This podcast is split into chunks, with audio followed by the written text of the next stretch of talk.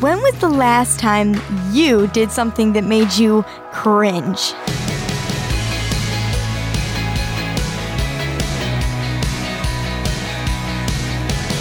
Hi there, I'm Natty Anderson, and you're listening to Unlocked, your daily key to unlocking God's Word in your life. Here are a few things that I did just today that made me cringe. Number one, I walked into a meeting. Um, number two, I accidentally implied to my boss that I don't answer the phone on purpose.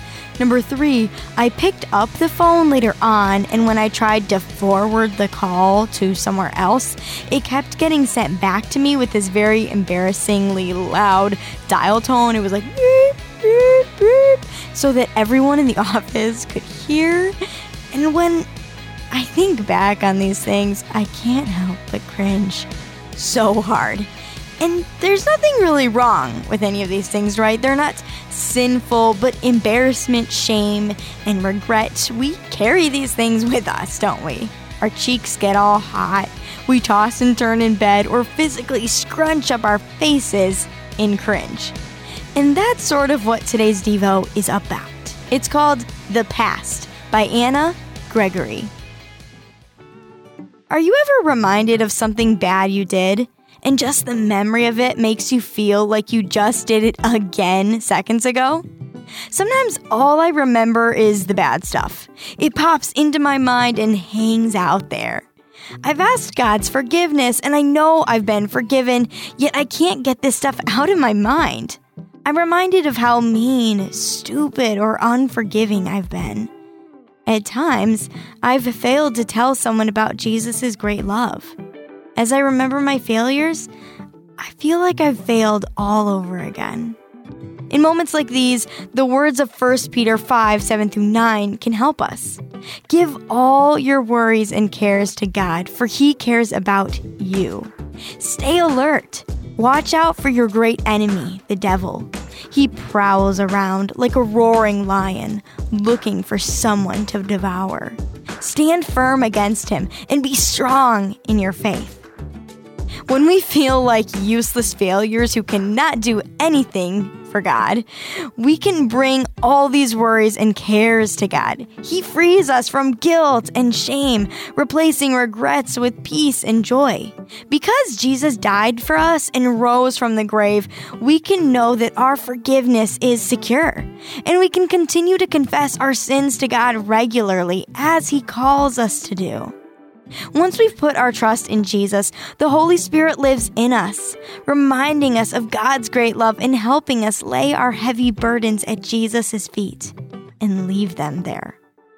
The Holy Spirit reminds us we've been forgiven, and God gives us His strength to stand firm against all strategies of the devil. My heart desires to go forward with my Lord. Daily, I'm learning to place the past in His hands and trust all these memories and unforgiveness feelings to Him. As we lean into our relationship with Jesus, He will lead, guide, and direct us in the right path. As we lay our burdens at Jesus' feet and listen for his voice, he will help us continue forward with him.